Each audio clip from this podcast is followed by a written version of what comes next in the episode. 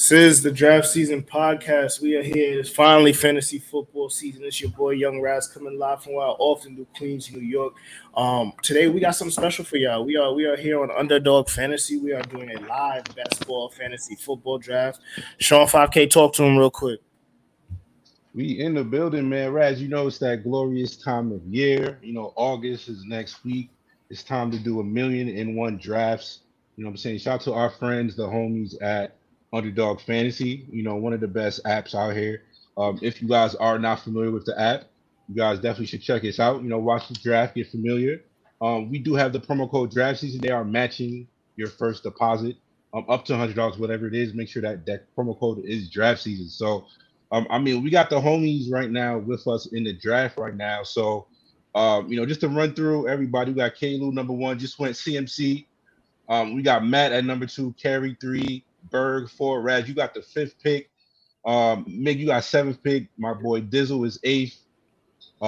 BP Prime is 9. Denz is 10th. Vincent is 11th. I got 12th pick on the corner. So I mean, Mig, talk to me, brother. You how many best balls have you done to this point of the season? We got a full month to go. Yeah, but how many drafts are you at right now, bro? Between Yahoo and Underdog, I'm probably sitting around 60, 70. So I've tried just every strategy you can do, man. So I'm sitting on the 0 RB strategy right now. No running backs to about the 6th, 7th round. I got the 7th pick here. So seeing what Raz does. Go ahead and let Justin Jefferson. Raz, yeah, the 30-second clock will catch up on you really quick. Yeah, Raz, you have to get through to it. Yeah, I went wide out at that point. But yeah, it's like, go, yeah, that clock, I might 30 seconds here. It's rapid fire, bro. Unless you gotta have your cue. Yeah, so we went. Stephon Diggs. Yeah. Raz went Jay Jettas. Mig, you are on the clock. Take 7. What you thinking here? I'm thinking Stephon Diggs, man. Even though wide receiver is really deep, go ahead and get me an elite wide receiver first round. We go and do this before I end up auto picking. You can't go wrong, Derrick Henry there either. 7. They're about to run the man to the ground this year. For him. So I mean, Raz, like, what's your strategy that you're entering these drafts early? Obviously, the best ball format. If you guys do not know at home, you don't have to worry about, you know, setting lineups. I know specifically for fantasy football is probably the easiest one. That probably doesn't need best ball, but it's the one that made best ball the most famous. You know, fantasy football, you only got to set your lineups once a week. Other fantasy basketball, fantasy baseball, it's much more of a grind. But with fantasy football is only once a week.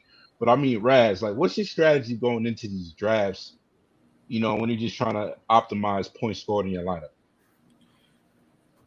I mean, like Meg said, you know, wide receiver is very deep this year. So it depending on where you're drafting, like me, I was 5th pick. So it's like I went BPA there with obviously it's the first round. You got to go BPA. But it's like I tend to shy away still from 0 running back. Like my anxiety still can't take it. So I do try to lock up. Like with this next pick I got, I'm going to try and secure my running back room with some of the last remaining talent that should be there, high-end talent. So, I mean, Mick, I go back to you just in terms of the first couple rounds in the draft. Like, who are the players that you are ending up with the most? Who are the guys that, you know, are kind of falling in this format that you would say? And also guys that you just – I'm on the clock here at 12. Devonta Adams just went in front of me. That's who I wanted in this pick, so I kind of got to pivot here. But Mig, go ahead, bro. Yeah, so I've been seeing a lot of Debo drop, Tyreek Hill. Let's see what else. I've been getting a lot of AJ Brown usually with my 2nd pick. Just depends where I'm at. The one thing with best ball is you only need 2 running backs. So if you load up on wide receivers, and you know they have good weeks, you just really need 2 of your 5 or 6 running backs to really hit to do all right. One of the things I have been doing with best ball is taking one of the elite tight ends. I usually wait for a tight end in a normal draft, but I feel like it's a must here with best ball. Then it gives me the flexibility to really wait for a tight end towards the later rounds. It's not a bad strategy. I mean, right. All right, so I was going to say tight end is always a wait. a wasteland in normal fantasy, right? So best ball, it makes sense that you got to jump on it regardless because you need to optimize points at that position. All right, so I started off my draft 12-13 on, obviously, drafting on the wheel at the end of the draft. I went Dalvin and CeeDee Lamb 12-13. So I'm not mad at my start here, obviously. Yeah, right. Mig, I'm still kind of with you, man. Like, obviously, and, you know, as you know, fantasy football drafts, you know, go on and the years do pass by, there's a million strategies to go on. And I think, you know, there's some people who love the zero running backs. There's people who love the robust running back strategy. I think the best part about fantasy football at this point is all these strategies can work. You know, the way the cookie's gonna crumble and the way the season's gonna play out, there's just a million and one different scenarios and a million and one different variables that will, you know, end up legislating who actually wins at the end of the season. So, you know, if you draft a zero, I like Mig said, you know, these zero running backs, you know, it's still, I will say this at least from these drafts that I've done, and I've probably done, I think this is probably I've probably done 9, 10 best balls at this point of the season. And, you know, one thing I have noticed that I will say, just, you know, getting familiar with the draft pool, every season is different. You know, this is kind of the best part of whether it's doing a million best balls, whether it's doing, you know, shout out to the Fantasy Pros Draft Wizard, you know what I'm saying? One of the best, you know, just tools out there for any drafter as we do approach draft season. But this actual season, I would say the running back depth is kind of deeper than normal. So I mean, Mig, as somebody who's done a bunch of drafts at this point, what do you see as the best values and what's the best way to really attack the running back position? Yep. So probably I've done about 20-0 running back strategies. And I'm leaving away with my top 3 running backs on average being AJ Dillon, Antonio Gibson, and typically Damian Harris. And I've taken some Chase Edmonds as well, which, to be honest, I'm perfectly okay with that. Me being that I'm loading up on wide receivers, I get a top 5 quarterback and usually a top 4 tight end. So that's a strategy that I like. I'll be interested to see how I do. But I just went Swifty there, DeAndre Swift. That's my boy. So that zero running back strategy is out the window. But I'm interested to see what I'm going to have at the 31st pick, because that's one of those where if Josh Allen is there, do I take him? Because then if I take Josh Allen, I only need one more quarterback. Yeah. Because Josh Allen is going to be my QB1 just about every week. All right, so Raz, you just double back, pick 20 in the second round with Mike Evans. I mean, this is a pretty interesting point here, Raz. I mean, obviously, the breaking news of today, just in terms of the NFL world, you know, as my guy Raz does call him, Julio Funches Julio Jones did just sign with the Tampa Bay Buccaneers today. So I mean, I'm gonna ask. I know. I mean, I have an idea how you will approach this, Raz. But I mean, Mig, just talking about Julio Jones. Obviously, what is Julio's ADP in Underdog right now? Let's take a look at that real quick. It's 191. Julio Jones' ADP is 191. And I've seen him going in the 200s. And yeah, I took him. I did a draft before this, and I took him around like 150. But I mean, Mig, like obviously, I don't necessarily know if it is a skill issue with Julio to where he has, you know, the skill set has eroded from this point of his career. I think just the injuries last year was the most difficult part of it. Obviously, you know, just thinking about last season for Julio, you know, he had that overcalled touchdown in week 1, got hurt week 2, I think, and like the rest of his season, like he was just in and out of the lineup with injuries this season. But how are you approaching this, Mig? I think obviously there's value to be had where he's going to be going in draft this season. If there is anything left in the tank, you know, I think Brady is the quarterback to really maximize what you're going to get out of Julio Jones. But how much do you think Julio has left in the tank? I think he's in a good situation. Godwin, what's Godwin's status? Is he going to miss the first? Start of the season? They said he's still missing some of our training camp, so I'd assume Goddard is not going to be 100%. So yeah, so I think there is value there. You know, there's no Gronk. Godwin's going to miss some time. Lenny showed up to camp overweight, so Julio might be the second wide receiver there to start the season. And if you get him as your sixth wide receiver, seventh, if he's truly going by the ADP, which should skyrocket now, I mean that's value right there. But as you yeah, that's what I'm saying. Like, you're worried about injuries there. What is he now in that offense, right? Like, is he going to be the underneath person for them, like that underneath big body? He's going to obviously be a red zone threat, but you know, next to Mike Evans, so he won't be able to. You got Jalen Darden there too, who should, you know, he's the what is like third, fourth round pick on him last year. Yep, he's going to play. I think it's just figuring out what his role is going to be. I mean, you know, I don't know. Yeah, I don't see. I think he's more in name than he is in play right now. Unfortunately, and it's been like that for the last couple of years. But it's one of those things where it's like, Tom Brady may find a way to get him the ball, you know, and I think if you're getting him in 200s, right, like if that's where you're taking your chance at Julio Jones and you get fucking 5 weeks, 5-6 weeks of productivity from him, you have to be happy with that. You muted, Sean. Oh, I'm muted here. My bad. I just went picks. I was just on the clock. I just doubled up. Rounds 3 and 4 with Jalen Waddle and Cortland Sutton. Now, I have been taking a lot of Cortland Sutton. I think, you know, I think it's real easy, you know, just with the poo-poo platter of quarterbacks that the Broncos have had over the past couple seasons. Drew Lock is ass. Who else? Teddy Bridgewater, not it. Trevor Siemian, not it. The quarterbacks that Denver has had have been awful, to put it kindly, but it was not that long ago, before the injury, that Cortland Sutton was one of the most explosive and big play, you know, and especially we talk about Russell Wilson. And what does Russell Wilson do best in his game? And that's throw the damn deep ball. And Russ throws those moon balls. And Cortland Sutton has the speed to get behind defensive backs. And I think he's primed to have a really incredible season. But, I mean, Mig, we've had this conversation offline before. But, Raz, I'll get you in here. How are you projecting this Denver offense in general? Obviously, you know, even get your opinions on the backfield for a moment. We have Javonte, Melly Gordon. My guy Melly has resigned over there.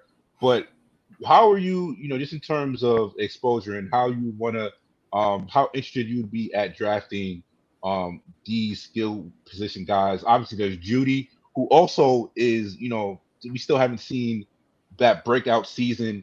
Anything that has, you know, come close to approximating what we see from what we saw from Jerry Jeudy at Alabama. But how are you approaching this Denver offense? Because what was it? I think, Mig, you and I did a best ball the other day, and you know, I think I did a, you know, a light stack. I think I had everybody except maybe Russ. I got some Tim Patrick late after the 100 as well. But Raz, how are you feeling about this Denver offense in general going into the season? I mean, I think they have all the potential in the world. And I think for fantasy implications, like, I am still sifting through who I think is going to break through out of this this team, right? Like, Cortland Sutton obviously played very well with some of the bad quarterbacks that they had, you know. And I think that's something that should continue. But then when you look at somebody like Jeudy, who was hurt and who is, you know, pretty much a route technician, and he's somebody who needs the ball where he needs it, Russell Wilson's somebody who can put that ball there.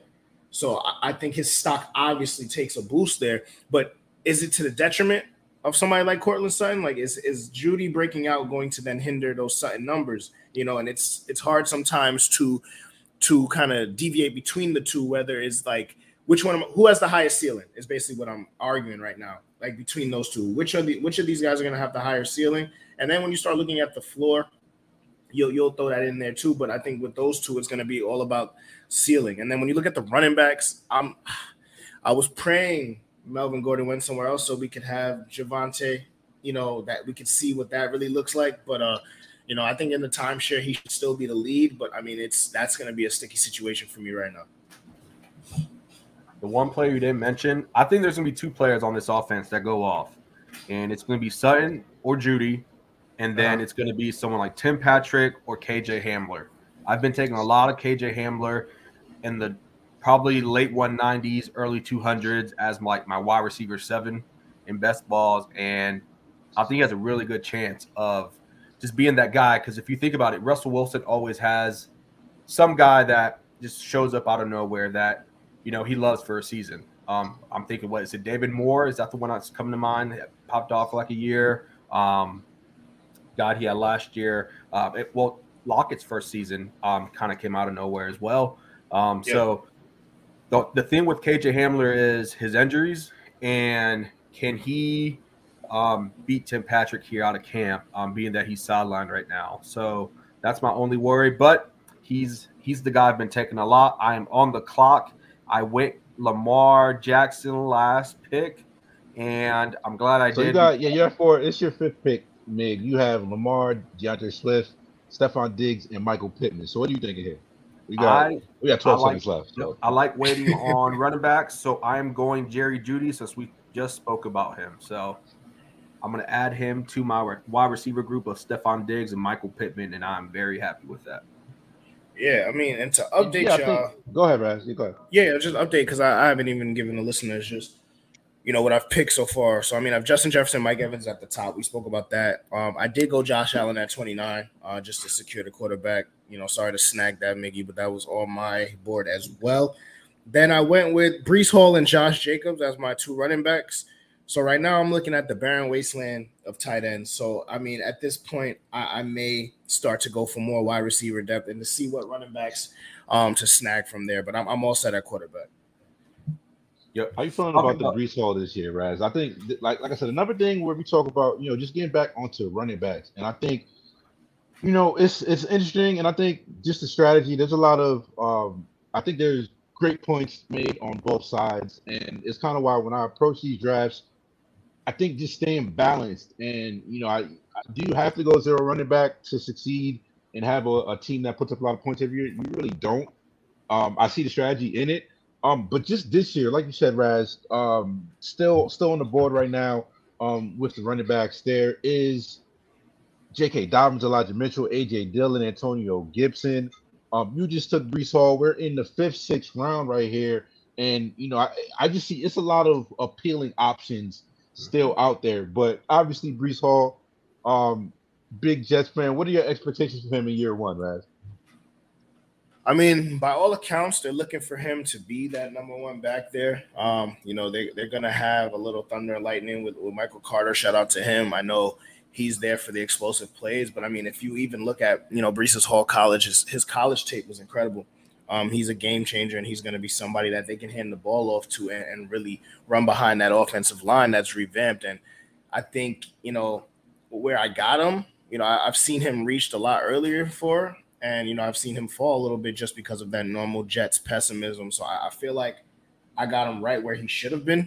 And I think he's somebody who's going to see the value as long as the Jets offense is on the field. So, I mean, I think it's kind of a flip of a coin. And obviously, if this is a dynasty league, you know, you have to take Breece Hall because he has that potential. But I think, you know, you're going to get good value out of him this year as long as he stays healthy. Look at this group of wide receivers available right now. This is one of the areas of the drafts that I've been a part of. And I haven't really taken place in the draft here recently because I've been going running back. But what separates some of these guys? And I'm going AJ Dillon as my running back, so I'll have looks like DeAndre Swift and AJ Dillon here, which I am happy with since Aaron Rodgers really isn't going to have many great receivers. It's going to be the Aaron Jones and AJ Dillon show this year, I think. Yeah, I think now I'm picking two picks, right? And I'm looking at the same crop of wideouts, right? And it's, you know, you got Godwin here, Cooper. And it also depends on, obviously, with health for Godwin, you know, because he's somebody I would love to have on my roster. But then the rest of them come down to me right now is their quarterback play. And if you can wait on some people coming back from suspension, right? Like D-Hop's there. He's ADP is 74. Right. You stash D-Hop for 6 weeks. You're solid, right? Yeah. You know, Amari Cooper is always a good option, but it's like, how's he gonna look if it's not, you know, D. Watt throwing the rock? Yep. So I mean, it's all about the situation these guys are going in. Great pick. I just went Antonio Gibson with that last pick. I love that pick. I mean Nick, we've had this discussion about Antonio Gibson. He just won 200 points last year, man. I mean, just having it on. Let's talking about that pick, because I do think Antonio Gibson, this is somebody who wasn't going in the first round last year, but he was on that border at the top of the second round last year. And now we're talking about he just went pick 68 to you, Raz. But I mean, Mig, we've spoken about this, early in this preseason. But what are you making? Like, I have my opinions about this Washington backfield, but how do you see it playing out? Yeah, I love the pick. I've been taking a lot of Antonio Gibson, like I mentioned earlier. I know they're worried he might lose a job, but what they drafted Brian Robinson this year, so he's relying on a rookie, and then McKissic, who is going to steal some touches. Doesn't matter where you take them. It's every year for the last 2-3 years. But if you told me I could have Antonio Gibson every draft at pick 70, I'm doing it. I'd wait for my second running back to be Gibson. He just put up 200 points last year in best ball here on Underdog. And to be honest, their quarterback play may have just gotten a little better, even with Wentz there. So, they can't, they may not be stacking the box as much this year. You still got Terry McLaurin. I think the Washington backfield is pretty interesting. And, I'll say this a million times, I've never been a Carson Wentz fan.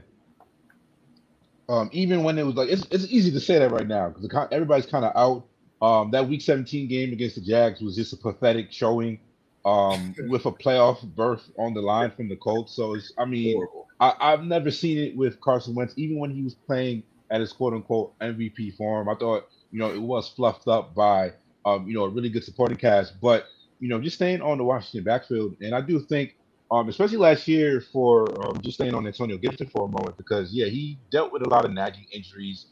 Ron Rivera in general, he's one of these guys. He's somebody who he does want to have a nice running back rotation.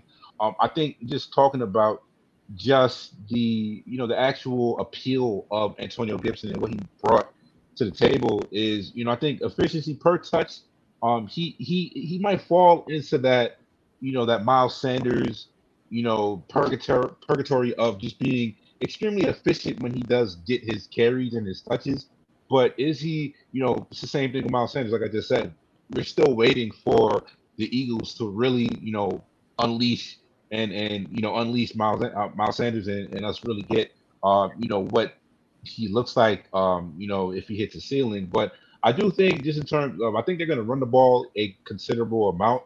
I think and in terms of he's somebody who I think he's good enough to where if he's getting let's call it he's in that let's say 18 to 20 touch range per game. He's somebody who I do think he's talented enough to make up for that actual, make up for the efficiency. I mean, just the volume concerns that have him falling to what was that, Raz? Late round 6, you just took him? Yeah, late round 6. Yeah, so I think even, even going back into the Brian Robinson pick, Bama, he's a bruiser. Is there a chance? I think he's a talented back. I do think he has a role as a future NFL back. Really good power back. He's not one of these guys who can't catch the ball either. He does have some hands.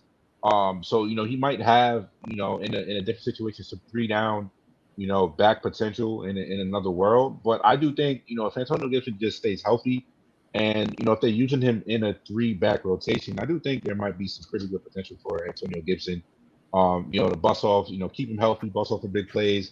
And I think the goal line usage might end up being the story that tells Antonio Gibson's season. But I mean, I have a pick coming up here. My team here. I got Dalvin Cook, JK Dobbins as my RB2, CeeDee Lamb, Jalen Waddle, Cortland Sutton, and I said DK Metcalf as my wide receiver 4. So I mean, Raz, I'll get you this. DK Metcalf, real quick. His ADP right now is 53. I got him at pick 60. Tyler Lockett is going around. He's going like I've got him like in the hundreds. You know, 15 so far. I'm on the clock right now. But what do you make of? Are you in or out on DK at that price range? Where you got him, I'll take the risk. I'm not taking him. I don't know if I'm taking him at the ADP like everyone else is. I'm concerned as to who's going to be thrown on the ball. You know, it could be our beloved Gino Marino, which would would make for a great story. But I think DK obviously benefited from being a freak of nature. One, let's not disrespect him, but two, like we said, Russell Wilson throws that deep ball, you know, and it's if not the best, one of the best deep balls in the league in terms of accuracy, and it drops to where you need it. He's not going to have that type of precision in coming under center for him this year, so you know, got to see how advanced and how deep he can get his route tree to kind of to make up for the lack of quarterback excellence he'll have.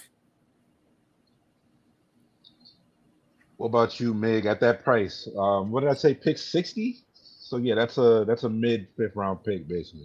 I'm staying away from any of the receivers in Seattle, even if they get Jimmy G. So I'm good on DK and Tyler. I do want to go back, though. We missed it. Let James Cook went 81st. That's about 20, 25 spots before his ADP. I'm just interested to see what's your thoughts on a Buffalo running back, especially a rookie. Yeah, Prime took James Cook 81, Raz. But, you know, I think James Cook, he comes from out of that Georgia backfield. I have a problem because do I think he's better than Zach Moss? I do think he's better than Zach Moss. So I do think he's going to be a bigger competition for Devin Singletary. And the thing about the Buffalo backfield that doesn't really make sense is Zach Moss still profiles as, and I don't know, like Zach Moss he didn't have a role in that offense down the stretch from second half. He was injured for a long part of it, and they didn't use him much in the playoffs either. And it just kind of comes down to is we kind of have to see it, and how I'm not sure. I'd have to look up where Devin Singletary finished last year, and he had a dry spell towards the middle of the season. Ended up, you know, finishing strong. Yeah, I know he was really strong down the last month of the season during winning time. So if you got Devin Singletary on any playoff teams, he was making some money and he was putting you in a good position down the stretch. The problem comes down to it is Josh Allen is their goal line back. And Josh Allen, obviously, right, you know, if you had to put some money on MVP candidates for this year, Josh Allen is at the top of that list of somebody who, you know, could be an extremely, you know, a high-level MVP. You know, the points, he's just one of the safest fantasy picks, especially if you're going to get him in rounds 3, 4, wherever you – what do you take? End of early round 3, Raz? What was that? Let's see. I took him round 3. Yeah, round 3. That 29, so middle. Round 3. Yeah. So middle, yeah, middle back end. Back end of the round. So obviously that's a pretty. You can't go wrong with it. So I mean that's kind of where my issue comes down to it because I do think in dynasty leagues. Yeah, he's worth a really good pick. Devin Singletary is coming towards the end of his rookie contract. I think he might have one more year. Off the top of my head, I think it was year 3 for Devin. Year 3 or 4. But you know, who is the lead back at that backfield of the future? That's still to be seen and who's in it. But the other thing about Josh Allen is he doesn't really dump off and he doesn't throw. He's looking to, you know, kill you down the field, which is why he's one of his most entertaining and, you know, one of the funnest quarterbacks to watch, but he doesn't really dump it off a lot. So, and that's what James Cook does best, particularly when he was in Alabama. He's really good at the backfield, and he can make guys miss. So he's somebody who, you know, I do think there's long-term value. Pick 81, I'm not there yet. I did take James Cook a little closer. You said that was 20 picks above ADP, right, Nick? Yep. Yeah, like I think he might need a Devin Singletary injury to actually, you know, fulfill some of that upside. But, I mean, Mig, you are on the clock here. What are you thinking, brother? I need to go receiver. I don't know how I feel about Brandon Ayuk or Woods. And my trusty guy that I've been going here is Tyler Boyd. Even though he's the third wide receiver there in Cincinnati, he, for the most part, to me, is a safe pick. He has like a 95 to like 100 target floor, which, like, you know, I think, you know, some of it's going to be game script dependent. There are some games to where he just wasn't getting as much targets. Obviously, you know, Jamar Chase is an alpha. T. Higgins also is an alpha. There's some injury concerns with him, but, you know, I think I'm drafted under the assumption that he's going to be, you know, ready to go for week one. So that's the thing with T. Higgins. But, yeah, like, the Bengals are going to pass the ball a lot. Joe Burrow is just solid as a rock. So I think, like, he's just pretty safe just in terms of he's somebody who there's not a lot of – we get into this situation to where, I mean, Raz, the number one guy I'm thinking about here, still on the board here, and I will get your opinion on this as resident Jets fan. Garrett Wilson. I mean, Mig, we'll get you in about Garrett Wilson and what you are projecting for him in year one. But I think if we gave a different quarterback those options in year one, you know, we might be a little higher on them. But what are you projecting for Garrett Wilson in general? And just, I mean, the Jets receiving core. I mean, I might take him right. It's an improved receiving core for sure, right? And it's like, I think the sums of the parts are going to be what makes this offense, if it go. Like, Garrett Wilson's dynamic as fuck, and I think what it's going to do is, like, it's going to have that fantasy impact on somebody maybe like a Corey Davis, right? Because you know, Corey Davis often saw the best defender, you know, and he isn't probably a number one, right? Like, Corey Davis probably best settled as your number two. And I think having dynamic game breakers like Garrett Wilson and even Elijah Moore, who probably went already. I assume somebody's taking him already. He went.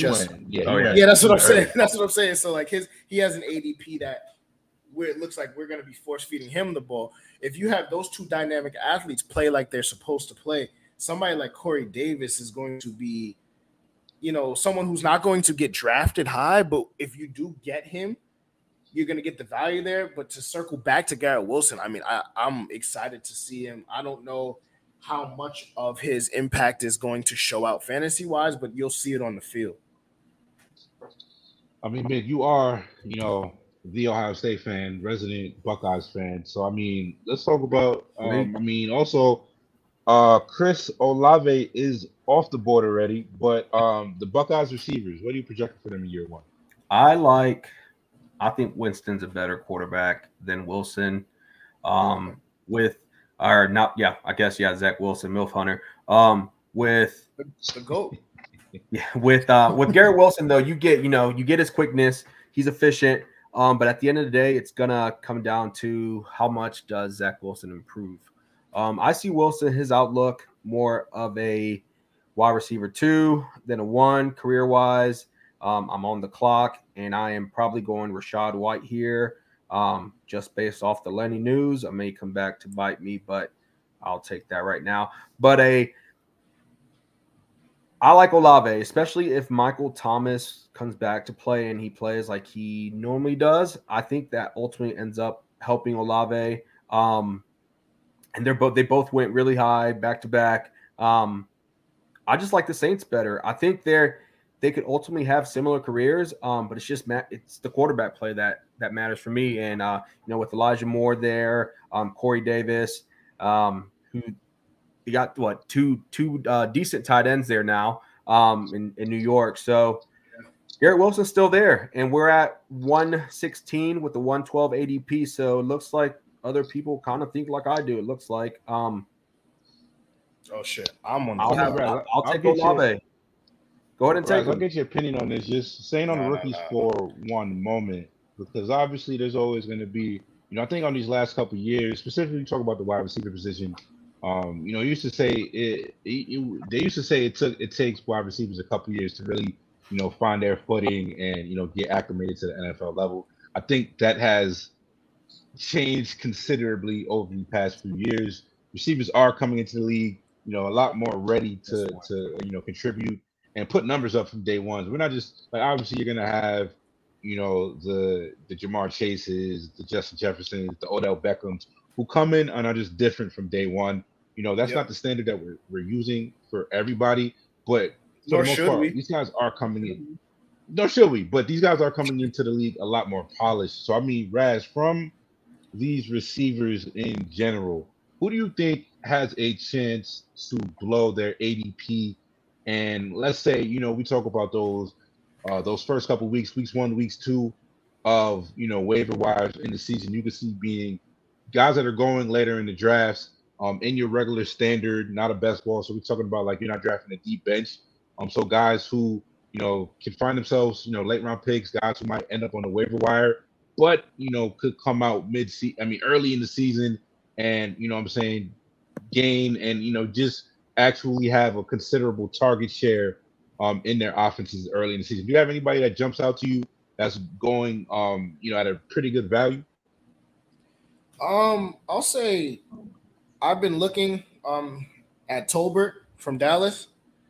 I think somebody with, like, Gallup is still coming off of that injury, and I think the early season targets could get him really active in that offense, especially just filling the void. I know obviously they lost Cooper. You know, CeeDee Lamb's still there, but, you know, there's going to still be targets to go around, and that offense, you know, figures to be pretty high octane as it was last season. So I think, you know, he's somebody that if he's going, where does it say here? 140. And what pick are we on? You know, we're on one. Oh, I'm on the fucking clock. Y'all weren't gonna tell me. No. 125. Right. You're on the clock right now, Raz. Thanks, pal. I had an auto pick earlier, bro. You're, especially like drafting with these 30 seconds. Drafting on 30 seconds is a lot in general. Wait. But, you know, trying to also host the show while you're drafting is a different. Yeah, it's a little ridiculous. I think he's somebody who, very quickly. I think he's somebody who's going to be able to see some targets, just, you know, with the quarterback he has and the offense that they're running. I got somebody who I think is going to blow his ADP out the water, but I'm going to wait on him because he has not been drafted yet. I'm on the clock. I'm going with the guy. You just sent me this the other day. You said Jacoby Myers last year had more targets than CeeDee Lamb. That to me is crazy, and he's my wide receiver 5. But I'll go ahead and say Jahan Dotson, Washington. He's automatically the number 2 receiver there. You can argue that Wentz is an upgrade collegiate-wise quarterback for him. And pulling a little stat here, Wentz was the 4th most accurate deep ball quarterback in the league last year. So the outlook for Dotson in Washington to me looks amazing. And at a 139 ADP, I probably should have just taken him over Myers after just talking about him. But I'll let someone else do that. Or he may drop to me in 9 picks. He might. I'm not taking receiver here, so I'm not taking him here, but I'm 100% with you on the Jahan Dotson thing. He's just too damn good. Now, the more I'm thinking about it is, like, how good can this Redskins offense be? Because like I said, I've never been a huge Carson Wentz fan. I would say that many times. I have said that numerous times on this podcast before. So does he limit how good the offense can be? Just thinking about some of those, you know, Philly offenses, he wasn't necessarily, you know, he didn't have a lot of, you know, fantasy, you know, relevant receivers that he was feeding throughout his time. So, you know, especially Ron Rivera, they are going to pass. So am I talking myself out of this? I mean, long-term, I am 100% with you. The Red Sox fucking suck, Mig. I'm sorry. Random, but yeah, just Jahan Dotson, man. I think he's just way too talented. I think if you're telling me he's going to be single covered and he's not going to have, you know, the attention of the defenses, I think he's somebody who he's too good of a route runner to not get open all the time. I think he's gonna be able. He's also somebody who you give him the ball, you know, he's one of these yak killers who he's going to be able to make plays down the field. He's also going to He's also, you know, a speedster, and he has incredible hands. So I understand why the community is kind of down on him. I try not to draft too much on the situation, even though I get the trepidation. It's not – is the Washington Redskins offense going to be a top half of the league offense? Probably not. Probably not. But I do understand the trepidation on that pick with Josh Johnson. So, I mean, how you guys feeling about your team? We're about 12 rounds, or 12th round has just started. I just went Michael Carter and Tyler Algier. Algier out of ATL on the Falcons right now. So I have I did a nice little stack of Cordell Patterson and Tyler Algier. I'm not in love with my running backs right now. I have Dalvin Cook, JK Dobbins, Cordero, Michael Carter, and Tyler Algier. I think I need Dalvin Cook to help for a full season. Huh? Could be a lot worse for sure. Could be a lot worse. I'm not in love with it. You know, I did go gaudy receivers on this. Man, you are up in one pick, so I will go to you, Raz. Halfway through this draft, how are you feeling? What do you like on your team? What do you think you need to improve on? And how are you just feeling? I don't know. Is this the first best ball you've done this year, right? This is the first one. This is I am saved it for us. I have Breece Hall, Josh Jacobs, Antonio Gibson, and Chase Edmonds currently as my running backs. Very elated with that Antonio Gibson pick. I think if Breece Hall holds up, that'll be good too. Josh Jacobs, I just needed something with a floor, I think, and I hope that's him. And then Chase Edmonds, that's pure potential there, man. If he's getting the touches in Miami with that offense, I hope that's going to be great for me. Wideouts. I need more depth with the wideouts. I mean, I went wideouts early with the gaudy ones, like you said, Justin Jefferson, Mike Evans. And then the next ones were Allen Lazard and Michael Gallup. So I'm definitely in the wide receiver market currently. You're on the clock, Raz. You are on the clock here. So what are you looking at? I'm looking at these wideouts right now, and I see Devontae Parker, which I'm never going to draft. I have Jalen Tolbert, but disgusting. I mean, I'm gonna go with my guy Van Jefferson here. That offense is still gonna be potent. Not a bad pick, brother. Not a bad pick. I haven't gotten any Van. I haven't gotten any Van Jefferson in any of these drafts I've done. I haven't either. I'm a fan. I may have bought. I probably would have went Josh Palmer there though. I know we just talked about him. Sean, he's another one that I think is going to surprise this year. Yeah, I think, we just talked about, and it's not necessarily a foolproof strategy, but the point earlier about, like, the best quarterbacks on the most, the past happiest teams in the league, they are the guys who can, actually, carry, three receivers into fantasy relevance. Patrick Mahomes, with no Tyreek Hill on that team, it'll be interesting to see. Real quick, Mig, Rad, I'll get you guys both on there, but somebody who I've been thinking a lot on, and I might have to bump him up on my actual rankings as somebody who I have not got any part of him or any piece of him to any point in my drafts this year. But what are you guys making of the Chiefs fantasy room in general and Sky Moore? You can go. You want to take a Mig, or I go first? You go ahead. I'm very, very, very excited to see what the Chiefs fucking look like without Tyreek Hill, because when you can't replace somebody like that. Nope. Like it's impossible to replace a player like that. And obviously, Patrick Mahomes has some of the best arm talent we've ever seen, but throwing it to somebody like that makes a very big difference. So I need to see now what is that, who's going to be the dynamic game breaker there? I know they went and got what's his name from the Packers? MVS. Oh yeah. MVS. Matt's coming in the chat right now, so this is perfectly well. But he's got MVS.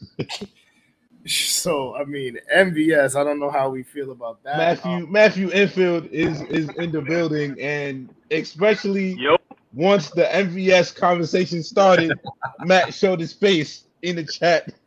I mean, street. Oh, y'all were talking about NBA? USF Legend? Oh, man. Yo, it was like bloody. It was like Candyman in the mirror, bro. You said MVS twice on the chat, and you just popped on here, bro. Hey, listen, man. That's wide receiver one in Kansas City with Patrick Mahomes. That's all that needs to be said. They still got Kelsey. Yeah, I'm about to throw up. Actually, I feel bad about the Chiefs again now. Forget it. Once he led with MVS as the number one receiver for Pat Mahomes, I'm done. The Bills are winning the AFC. But I mean, Mig, what do you make of this? Like, what do you make of the Chiefs wide receiver room? Obviously, you know there is Mahomes just going God level and being quarterback one, and dragging a bunch of the receivers with them is in the realm of possibilities. But how are you? Like, have you been drafting the Chiefs receivers? Paul Hartman, our friend Kalu's favorite receiver, has been going on a media tour basically saying, I wasn't eating like that because they had Tyreek Hill. Interesting, strategy. I don't necessarily believe it. I think Mecole Hardman has trouble, separating and anything other than the goal route. He's not too great at. But how are you valuing these Chiefs receivers, Mig?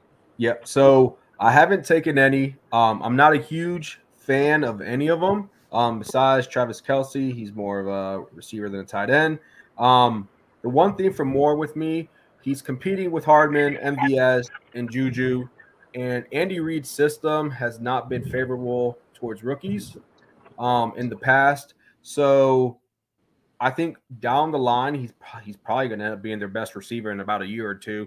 But right now, I'm not taking more. I think he may start off slow, and it's just. I don't know who's gonna be the guy that Pat goes to. He's got several mediocre fellas to throw to besides Kelce, so it's almost like a worse offense than the Denver Broncos, where at least two of those four receivers in Denver are going to pop off, and I think the same thing will happen in Kansas City. I don't even want to risk and take two of those guys.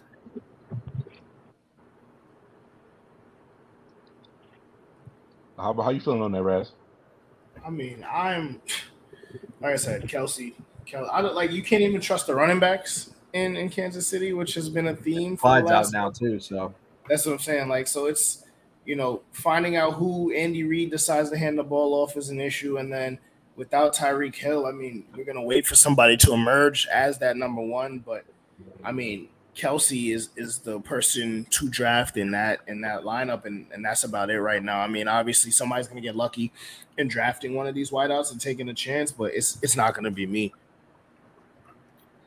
Yeah, like it's just going to be one of those things, man. Like I haven't looked at the schedule, but it's like it's going to be one of those situations to where we're watching like the Chiefs in week one or week two, and we're just like, damn, I wish I drafted more Chiefs receivers.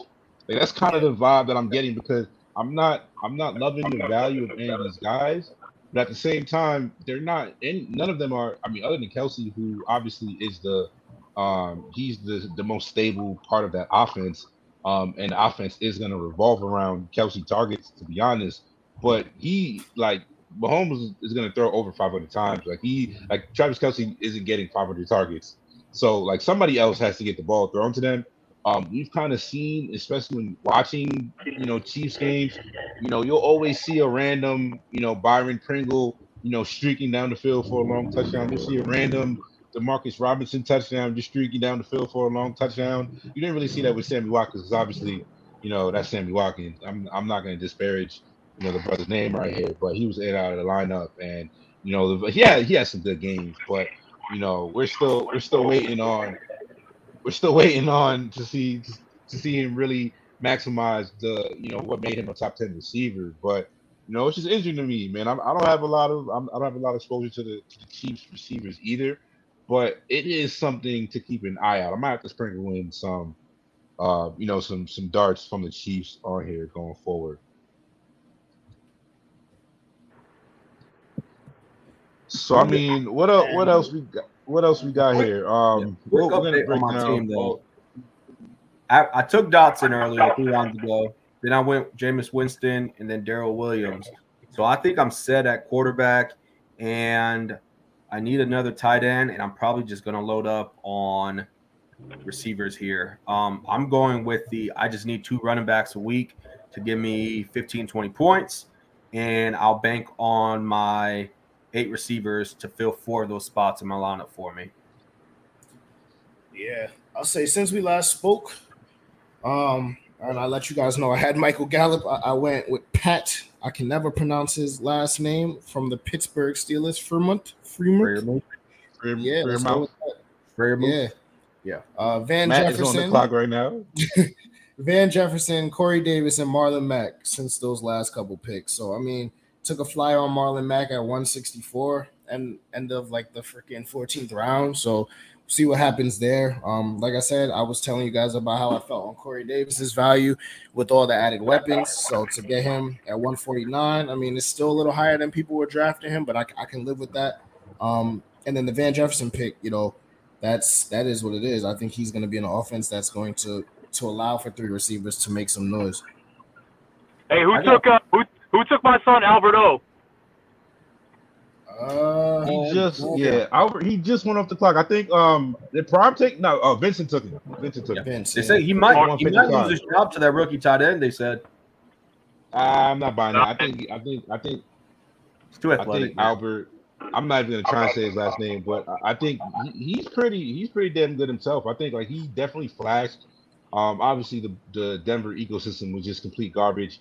But he did flash just watching that team as like even and I think it's saying a lot because they have pretty damn good skill position guys in Denver. They were just obviously always missing that quarterback. But, you know, talking about that team, especially, you know, lining up next to Fant, who in his own right is somebody who I'm drafting and, you know, first round pick and somebody who, you know, is a freak athletically out of that Iowa, you know, just pipeline of ridiculous tight ends. But, you know, I do think I'm not buying the Dulcich, I think his name is. I can't.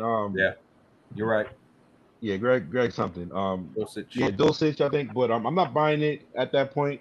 But you know, I do think he does have a role in that offense, and especially with Russell Wilson, you know, those you would also see tight ends 2, 3 on the Seahawks would also get peppered with a random red zone touchdown. So wouldn't be surprised if he is taking away some of the action. Albert O had one of the highest depth of targets of any tight end in the league last year, and he had Teddy Two Gloves and Drew Lock throwing him the rock. So with Russell Wilson throwing him the rock now, I'll take my chances on that.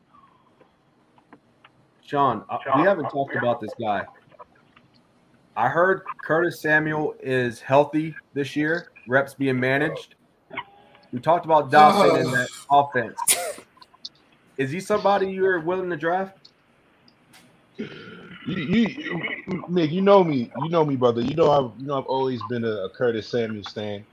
Like the point I made earlier, just about the Washington offense. That's the thing because I actually really like the Washington Redskins. Like the talent that they have on that team, skill position wise. I love their receivers, Terry McLaurin is a number one receiver, one of the most underrated guys, receivers in the league.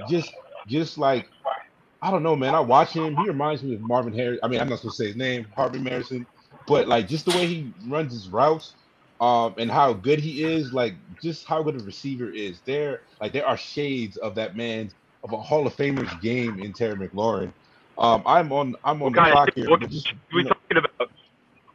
I did not say he's a sociopathic killer.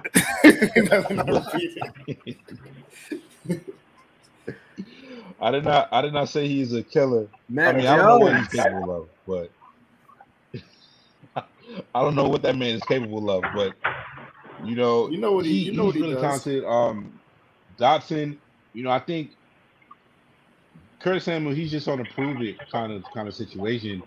I think the way he's going to be used, like even Curtis Samuel, even we talk about, you know, they brought back McKissick, who, you know, spurred the Bills at the last moment. I kind of wish he went to the Bills instead.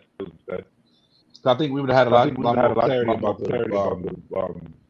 about just the actual the Washington Redskins, Washington football team's backfield instead. But Yeah, man, I think Curtis Samuel, there's a lot of ways to use him, especially like he might be the the jet satellite, type of like screen guy. Like he's gonna have a role in the offense, but as far as investing goes, yeah, man, I'm throwing him in that same, Paris Campbell, bucket of guys that I've been drafting for the past 3-4 years that haven't hit, but have all the talent in the world. The injuries have messed them up. So, that probably means that, always, I'm always going to target talent. So at the end of the day, if Carson Wentz can get his act together, which I'm not really buying, but, there is a world where I see him just having a role on his team. But at the end of the day, it comes down to, how many relevant fantasy options can this team realistically have at the receiver position? Like, right. Like, we know Terry's going to be there. I think Dotson's going to get his reps.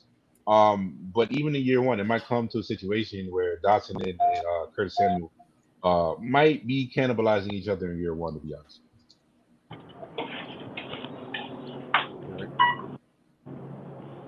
Oh, I'm on the clock. So, I mean, going on here, who just picked? Raz, you're on the clock here, brother. What do you think? Yeah, I know. I'm not thinking anything at this point. I'm just going to get some insurance at the tight end position and see if that pays off at all. That's insurance? Yeah.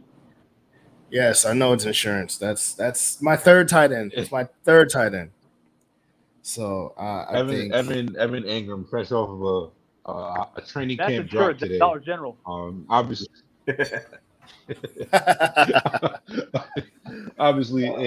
man. I want to buy into the Evan Ingram, but dude's sleeping on him. Who we sleeping on? Hayden Hurst. Look, man, I'm a South Carolina fan. I've been waiting on the Hayden Hurst bubble to bop for years. I'm over it. I mean, if he can feel anywhere close to the Uzama role in that offense with Burrow, I'm just saying where he's going. Not bad. You know what? I'm open to it. I'm very much open to it. Yeah, no, I think he's gonna have a pretty good year. Like, especially like I think one of the most we talk about Joe Burrow, and obviously I've been pushing the Joe Burrow train since he got into the league, but. No ball in there, Matt. But, I think the Joe Burrow – we talk about how good Joe Burrow is just on, in general, what makes him great. And, I think it showed itself during the playoff run. It showed itself during the second half of the season. But, just his processing and his ability to really scan the field on, high leverage moments. So we're talking about third downs, 3rd and 8, 3rd and 12. That was the craziest part about watching that Bengals team in the second half. It's just like – I think we could have a discussion about, just the play calling and Zach Taylor in general. And, is he great? Is he really a good – or was that just like the talent-wise that Cincinnati team, actually dragging them. But, yeah, like there would be times where they would just run on first down, second down, mixing with stuff a couple times, like 3rd and 10, 3rd and 11. And, Joe Burrow would just uncork an absolute dime on third down. Like he did that all season. And the stats – I don't have the stats up in front of me, but – he graded out as I think it was the best, or if not one of the top quarterbacks at passing on third down. So I think that's going to be obviously there's a bunch of receivers there, but on those kind of safety blanket plays, the importance of the tight end on that team is pretty damn it. It has a considerable role. Like Matt said, Uzama had a significant role down the stretch. And there were some big games. I know that that Thursday night game against the Jags, where we had a couple just huge plays when they really needed it. So I mean, I think the Falcons situation wasn't great.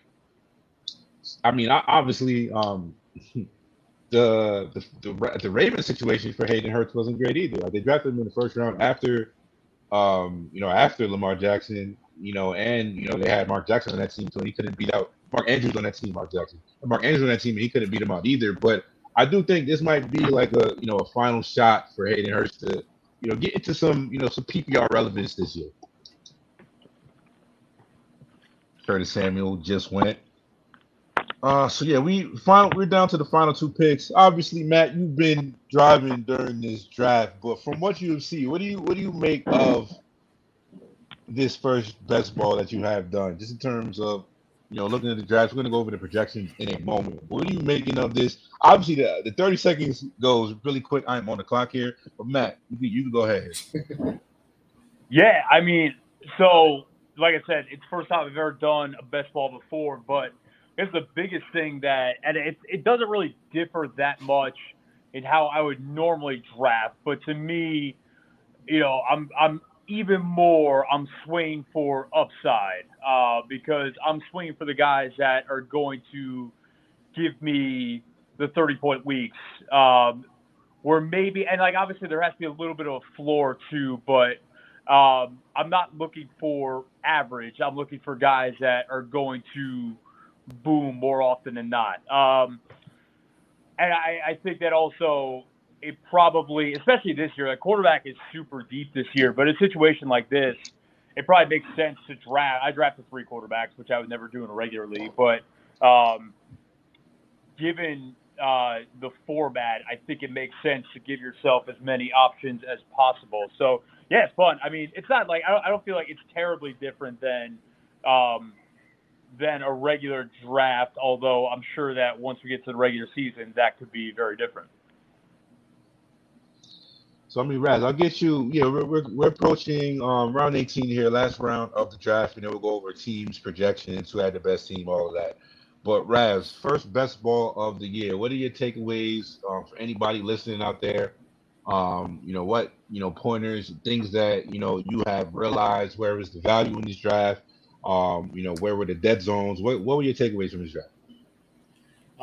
As always, practice before you start your drafting for money leagues, because the draft, as you know, will happen to you very quickly. And not being prepared, obviously, this is just the normal disclaimer, but not being prepared, it limits your ability to pivot. And if somebody, you know, you're like you said, you wanted to pick, I forgot who you were trying to pick, but you know, and they go off the board right before you get on there, and it's that pivoting that you need to do, especially in those dead zones. Like if you had your heart set on a running back, you know, and you're getting to now we're in like pick 20, we're in that dead zone right now where the receivers and the tight ends are probably a lot more valuable than any running back you're gonna get. And it's, you know, being able to deviate from your original strategy while still, you know, keeping some integrity on your team, I think is the most important part. I think right now, just doing the research. Last pick, Raz, you on the clock. Fuck. Doing your research, doing your research on the rookies right now. You're going to be able to get rookie value is very important in these best ball drafts. Oh shit. Obviously, and Mig, you've done a million best balls to this point. But what did you, anything you've learned, or just like, you know, main takeaways for best ball drafts for anybody listening out there? Yep. So one of my tips and something that I practice: if I go QB early, I'm only taking 2. If I am waiting to grab a quarterback, and you know, after the beginning with, you know, with Carr, I'm usually going 3 quarterbacks there. But an elite quarterback allows me to have extra flexibility to either, you know, draft a extra running back or receiver. And I kind of treat the tight end role the same way. I wasn't able to grab one of those top 5 tight ends, so I ended up going with 3. Because in the past, if you take 2 tight ends, a lot of times they get hurt. And if you have a 0 in your lineup every week, you're pretty much done for the year. So those will be my 2 for anybody, you know, drafted best ball for the first time ever. Yep, so that we are done here. I don't know if it pulls up the projections on. So Sean, so you have the highest projection, followed by Sprague, and then the third one looks like it was Vince. So Vincent. Looks like, but I've learned a lot with these projections. They don't matter. If you take 3 quarterbacks, you're usually going to have one of the highest, you know, projection scores, since quarterbacks score the most. So they really don't mean anything at this point. But congrats, you won the early season trophy. Yeah. Number one, the AP poll. The worthless preseason polls. But let's take a look at these teams. So. Matt, let's start with your team.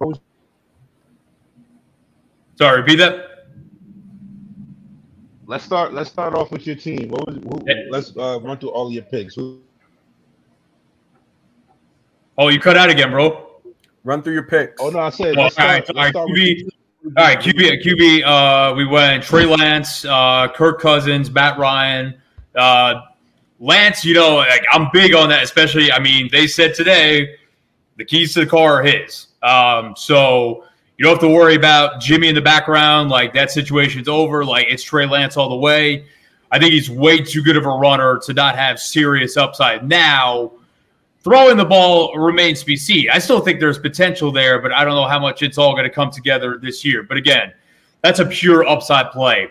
I like, you know, people dump on Cousins a lot, and I don't know if Kirk Cousins is a Super Bowl winning quarterback, but he's got three really good receivers. I'm drafting Irv Smith everywhere I can this year. He has two good running backs, and now he has someone who should be a competent offensive coach, Kevin O'Connell, coming over from the Rams. Now, I mean, who knows? I mean, Zach Taylor was, you know, Zach Taylor got a job because he's Sean McVay's best friend, and I know he just took the Bengals to the Super Bowl, but I think there are some holes in his coaching philosophy as well. But I think Cousins is primed to have a pretty good year, and I think he's being he's going too low in a lot of places right now. Matt Ryan's kind of the same thing, you know.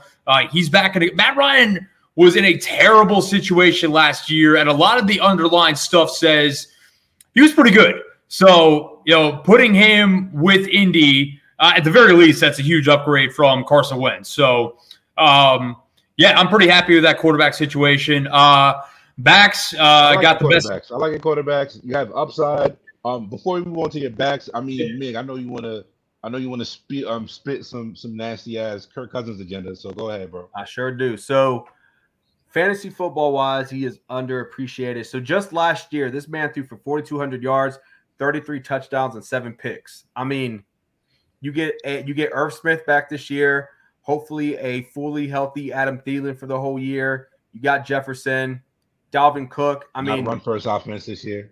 Yeah, I mean, this. KJ Osborne. Like, even if Thielen falls off a little bit, KJ Osborne's pretty good too. I think. KJ Osborne's pretty good. So, I mean, Kirk Cousins has everything to succeed this year and improve on last year's numbers. So, great pick. I don't think you should. You didn't even need Trey Lance having Cousins and Matt Ryan. To be honest, I would have went 2 quarterbacks if that's what you would have been able to land. But let's look at the rest of your team. Took 2 tight ends, you might have been able to swap one of those, but that's just my opinion. Backs, best in the game right now. J motherfucking T, Jonathan Taylor out of Indy. I mean, listen, man.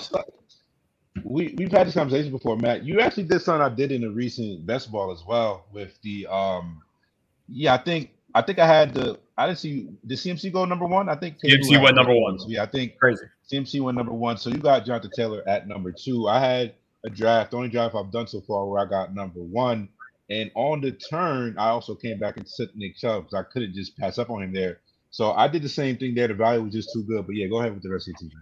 Yeah, I mean, JT, I'll take it. And if CMC was there too, I probably would have taken CMC. But, I mean, if I, in any draft, no matter format, if Jonathan Taylor is sitting there at 2, I'm not going to be able to press the button fast enough. He's just that good. I mean, there's really not a lot to be said. He's that good. He plays behind a monster offensive line, and he's shown the ability to catch the ball. And now he has an upgraded quarterback as well. So, bunch of thumbs up all the way around. And he is a tank.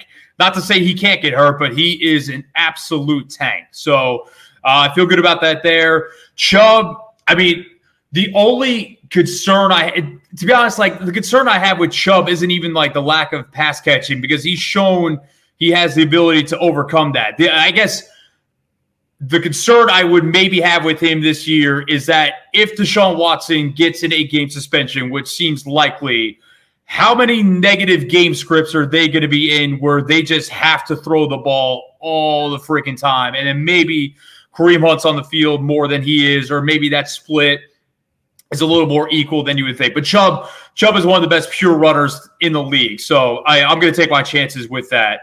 Rashad Penny. Like, I get the – one second. On, like, go ahead. I get the concerns on Chubb. They're not going to be great. There's going to be a lot of nasty they're going to have to run the ball. So I think it might be one of those situations where they might be down, but, you know, they're going to be the team that needs to stick with the run game regardless. And Nick Chubb, if you're telling me he's getting his 20 touches a game at least, I think he'll do the rest. And he's good enough to where, like, he's busting runs off. So, like, he's good enough to where, like, one run can, like, change the entire look of his game. Even if he's being inefficient, which he never is, but even if a team's doing a good job of shutting him down, you know, I think he's good enough to, like, break plays open and break runs away. So, I get why people are down on Nick Chubb, but one of the best running backs in the league. You can't go wrong with that pick. Yeah, so obviously news broke today. Unfortunately, Chris Carson has to retire with that neck injury. So the backfield, that's sad for him, unfortunately. But the backfield situation now in Seattle looks to be Rashad Penny and Kenneth Walker II. I mean, they're going to be terrible. They have a really bad quarterback situation, and I'm worried about some game script stuff with them too. But Pete Carroll will run into a wall over and over and over again.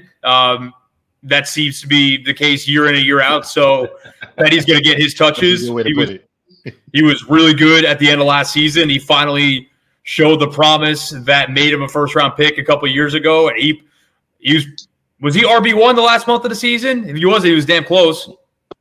He was up there. Yeah, I mean, again, like, whether it's Drew Lock or Geno Smith, it's going to be nasty, but they're going to try at least to take some pressure off by handing the rock off to Rashad Penny a whole bunch. So I'll take my chances with that.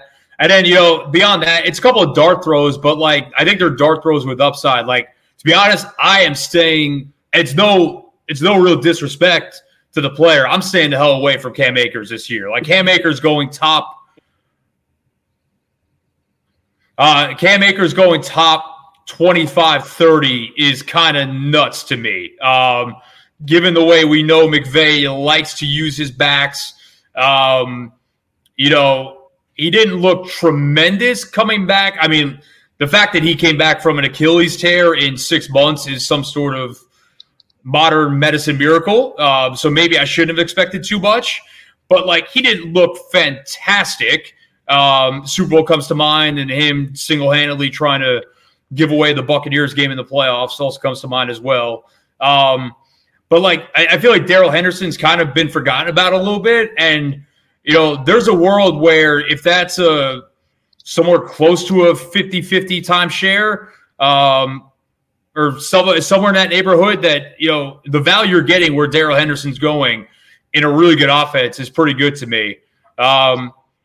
You know, in Memphis now, had to take a Memphis legend in Kenneth Gainwell. I mean, he's super talented. I mean, anything happens to Miles Sanders, like, I think Kenneth Gainwell is the guy you want in that backfield. And, you know, there's a question, I guess, of what's the ceiling of a running back in a Jalen Hurts-led offense. But he showed some real flashes last year, so I'm going to take my chances with that. And, I mean, listen, Raheem Mostert is made of glass, and he has shown that repeatedly, but – If by some miracle he could stay healthy, he's going really cheap, playing for a head coach that knows how to use him and clearly is a fan of him, in that he signed him after Mike McDaniel went from San Francisco to Miami. So listen, Mostert, if you talk about upside, we saw it in the NFC Championship game a couple of years ago. Sign me up for that. All right, receiver. Oh, yeah, so receivers. Yeah, go ahead, receivers. Shout out to the homie Jalal in the chat, bro. What's good, my guy? But yeah, receivers. Matt, who you got? All right, Tyreek. Yeah, to be honest, like, Tyreek Hill, even if he's not with Patrick Mahomes, and even if Tua has a bit of a water gun, and to be honest, I don't know that it really matters, because I think that you think about the 49ers offense and what they've done the last couple of years and just how masterful they've been at putting receivers in space around the line of scrimmage and getting them short yard stuff.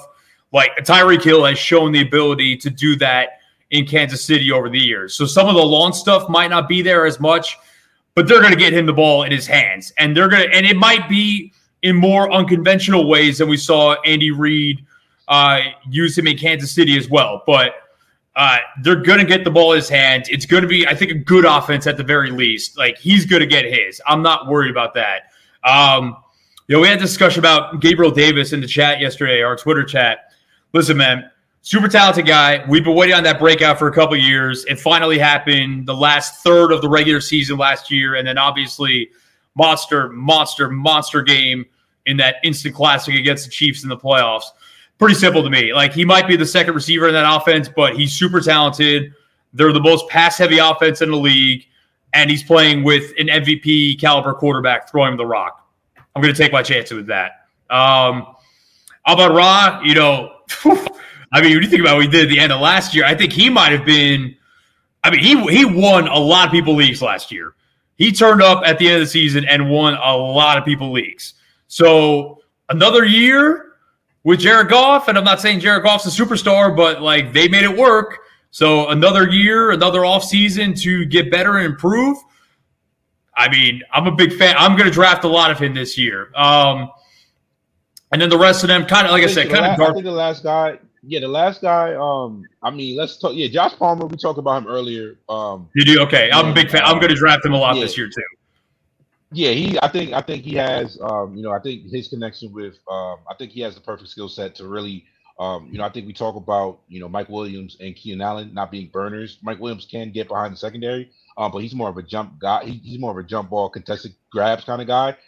Joshua Palmer has that ability to really, you know, take the lid off of defense, and, you know, he's the guy who's going to be catching the bombs from Herbert.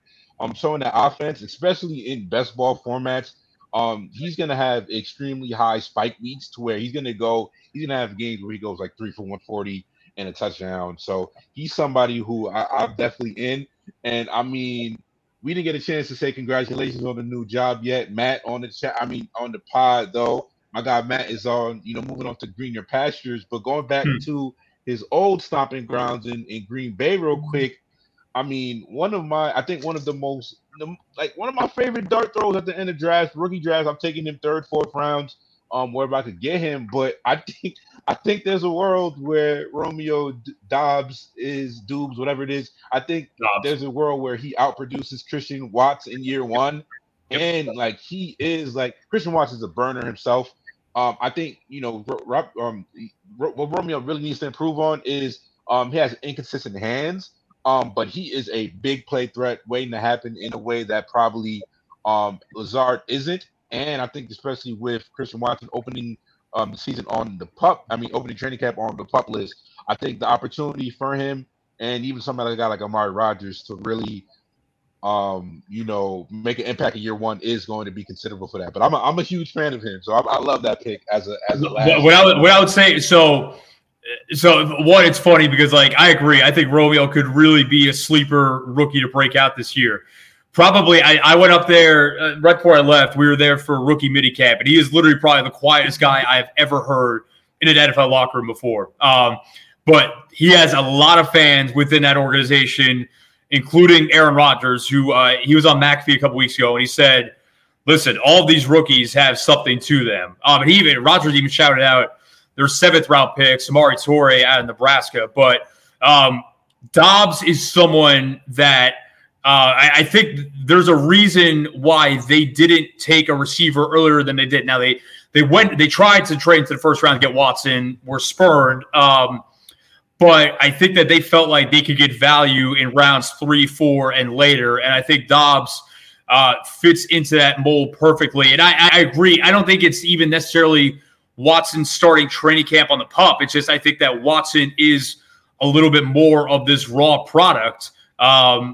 Where Dobbs might be coming in a little bit more polished. Now, I would probably take Watson long-term over Dobbs, but for this season, I think that Dobbs is probably the better bet. And you mentioned Amari Rodgers. What I would say about Amari Rodgers, yeah, I would agree with that.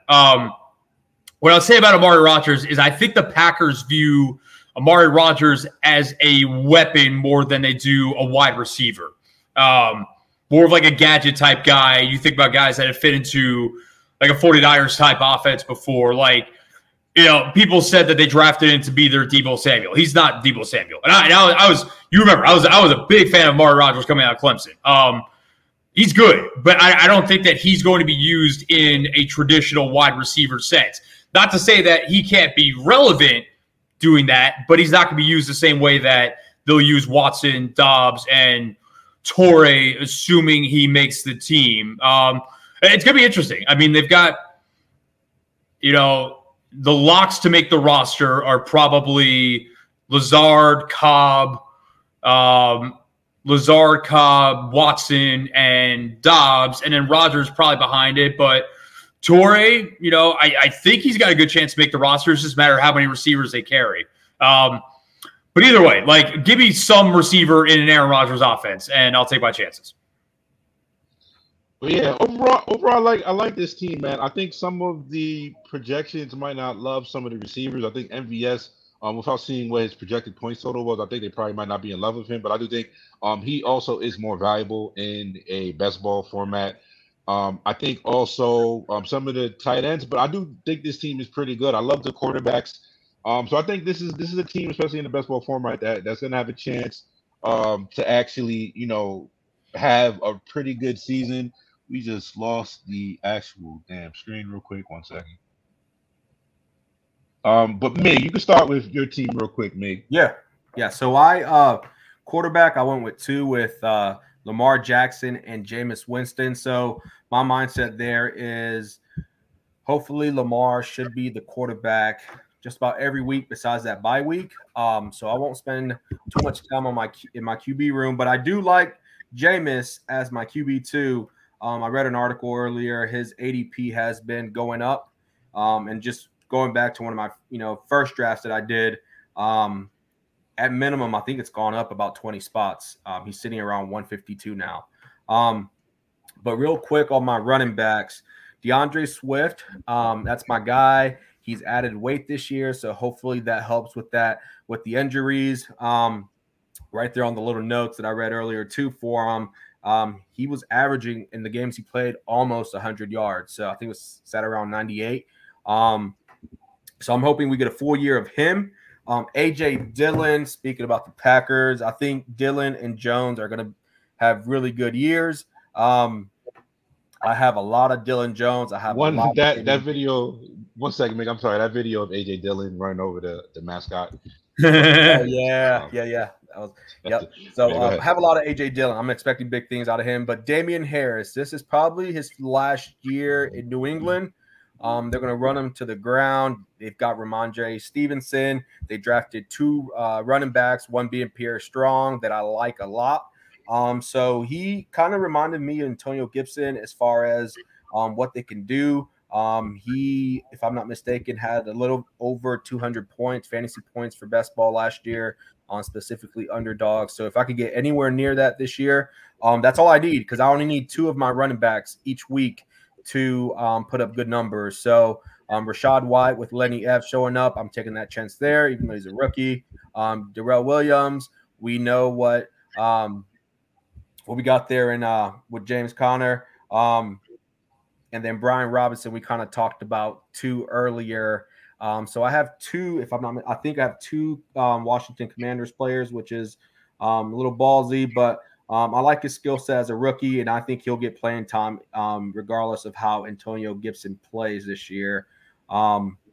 So my running back room, I treated this as I only need two to pop off each week, and there's a good chance that I at least have three each week that put up decent numbers. Dillon and Damian Harris are going to get a lot of touchdowns, and I think one touchdown a week is usually enough to get you into that RB2 flex at worst. Consideration. Rashad White, pretty interesting pick. Miggs. Let me say this real quick, Miggs. You're onto something with draft Packers running backs. Those two specifically. Yep. Because if you look at any game log for the last couple of years since Matt LaFleur got there and Devontae Adams has not played, draft Packers running backs. They're running. Yeah, they're running. I mean, they're running the ball. And they're running, but Aaron Jones is going to catch. If I could bet on it, which I might be able to, FanDuel's pretty cool. If I could bet on it, I am taking Aaron Jones to lead that team in catches this year.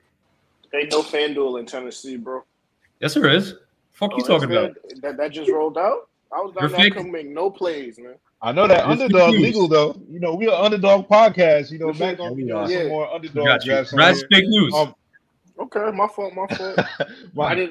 Still being a Wisconsin homer down there in Tennessee is incredible. Me? I'm just saying. I'm trying to give good advice. Draft their running backs. I hear you. Draft their running backs. I still think Benjamin is the backup in Arizona to draft. I think I don't know how it's going to end up, but I'm still. I don't even know if he got drafted in this actual draft. I'd have to look, but I think he is still darn talented. Mig, your receivers, you got Stephon Diggs, Michael Pittman, Jerry Jeudy, Tyler Boyd, Myers, John Dotson, and KJ Hamler. How are you feeling about your receiver? Yep. If I win this league, it's because of my receivers. Stephon Diggs, we know what he can do. I'm expecting good things out of Pittman with Matt Ryan there. Jerry Jeudy is hopefully two of the four receivers that will pop off in Denver with Russ Wilson there. And then I took KJ Hamler as well, just in case. So a little stack there at receiver. But the big thing here for me is Tyler Boyd. We talk about how safe he is. And then another guy with high targets, Jakobi Meyers. Realistically, let's say Meyers scores 5 touchdowns a year. He only had, 2 last year. His ADP would probably be 20 to 30 spots higher. He was top 12 in target share last year. If I'm not mistaken, I think he ran a route on 92. 126 targets. Dropbacks. So I just need a couple more touchdowns from Myers, and hopefully with the news I'm hearing about Mac Jones showing some improvement physically and in the locker room, hopefully we get there with him. So I'm high on Myers. I still think he's there. He's the wide receiver one, even with Devontae Parker there, who I am not touching. Javonte Dotson, we kind of talked about him in length earlier as well. With Wentz an upgrade, opposite of McLaurin. I think he's going to have one of the better rookie wide receiver years out of this entire class. And then you ended up with Goddard, who we know what he did. Yeah, we know what Goddard did after the Zach Ertz trade. I believe he finished as the 10th tight end last year after week 7. And then including playoffs, he was the 8th tight end. So I'm expecting good things out of him. But my favorite tight end actually out of my group here is Brevin Jordan. There's not much in Houston. They've got Brandon Cooks.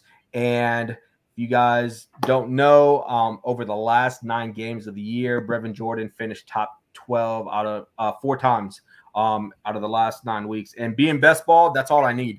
If I can get Brevin Jordan to give me tight end 1 numbers on my team 3 times this year, that's my 3rd tight end that I took with the very last pick. I should have a pretty good season.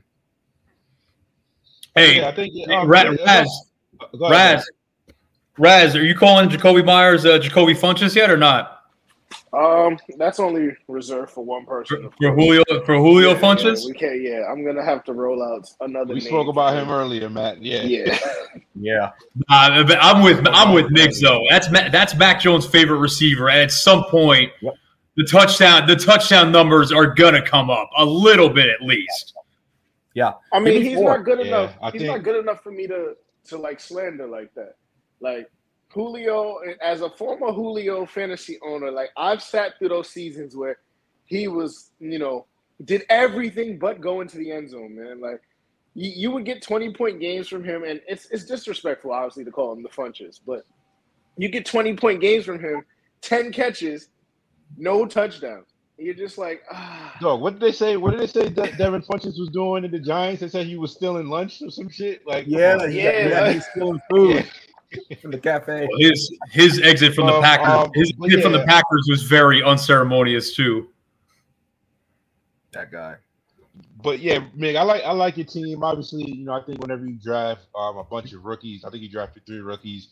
The projections are not favorable to rookies, but when we do get into season, particularly if you can get through that first half of the season, second half of the season when a lot of rookies do, break in to the starting positions and get a lot more reps and just game time, I think, they have a real chance to be, difference makers down the stretch. But Raz, you can start off with your team as we break down your team.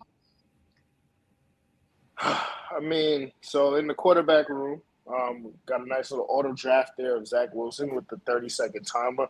30 seconds is a real hectic, chaotic time to draft. Let's not do that again. Josh Allen is going to be the quarterback there, so no need to worry. Just hopefully Zach has a good week the week he's not playing. And then in the running back room, I did go receiver first. So I cobbled together this pack of running back here, hopefully leaning heavily on the rookie, Breece Hall, Josh Jacobs, Antonio Gibson. Antonio Gibson is probably the pick I'm the most proudest of in this little set right here, just where I got him at, And then Chase Edmonds and Marlon Mack. Marlon Mack is a little bit of a dark throw. That's a USF legend. It'll pay off. Oh boy! All right, I'm buying some Marlon Mack this year, man. I think he's there. Back. I think he's there. Yeah, it's pretty cheap. Picks 172 ADP. You took him pick 164. Yeah. If he hits, like genius, there's I'm like top 20 running back in there, so yeah, it's pretty high upside. Then at wideout, Justin Jeff. You know, we saw what he can do. Mike Evans, Lazard is somebody has to catch passes out there, and Matt's home. Then Relax. You got Gallup. Then you got Gallup, who will be coming off that ACL, but I think he'll have something to prove there. There's targets to go around. Van Jefferson is in a high octane offense, and then as we spoke about earlier with Corey Davis, I do think the complementary weapons around him will make life a little bit easier. Kendrick Bourne and Zay Jones, whatever. Not much to talk about there. Tight end, a little concerned here. But Hockenson, I hope, will catch some passes. The Freiermuth is there. And then as you guys already understood, I went and got insurance with Evan Ingram, who is dropping passes in training camp right now. So you got the general, brother. That's your insurance. First of all, Shaq has told you that the general has been good to him, and that's why he's still doing the ads today. But for my first best ball, a little rusty, little rusty. My first draft of the year, actually.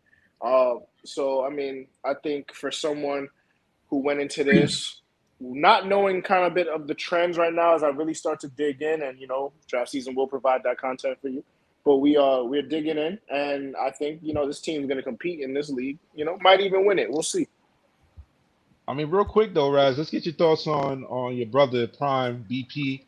Shout out to Brian. Let's get your thoughts on his team real quick. Obviously, quarterback, he went Jay Herbo, pick 33, Jared Goff, Tannehill, his three quarterbacks. Alvin Kamara, pick 16. He took Zeke at pick 57, fell 17 south before his ADP. Say what you want about Zeke. I can't hate it at pick 57. James Cook at 81. Melly Gordon, 112. Deontay Foreman at pick 177. His receivers are Brandon Cooks, Darnell Mooney, Chase Claypool, wide receiver 3 at pick 88. KJ Osborne, Jarvis Landry, Robbie Anderson, OBJ, pick 184. His tight end is Travis Kelce, Zach Ertz, and Cameron Bray. What do you make of your brother's team, Raz? I'm not feeling the direction on the wideouts. Obviously, Brandon Cooks finds a way to get 1,000 yards, so sure. But as that being your number one wideout, you might be in trouble. Everybody else here is, other than Osborne, who might be in a solid situation, and Landry. I don't know what you expect to get from him this year, but he'll be playing with a better quarterback, hopefully, than he had an injured Baker Mayfield, but. There's no real game breakers here for me, and a lot of it is dependent on quarterback play, which is a recipe for disaster when it comes to wideouts. His floor and running back is solid. His quarterback room is good, and let me see the tight ends one more time, slide down.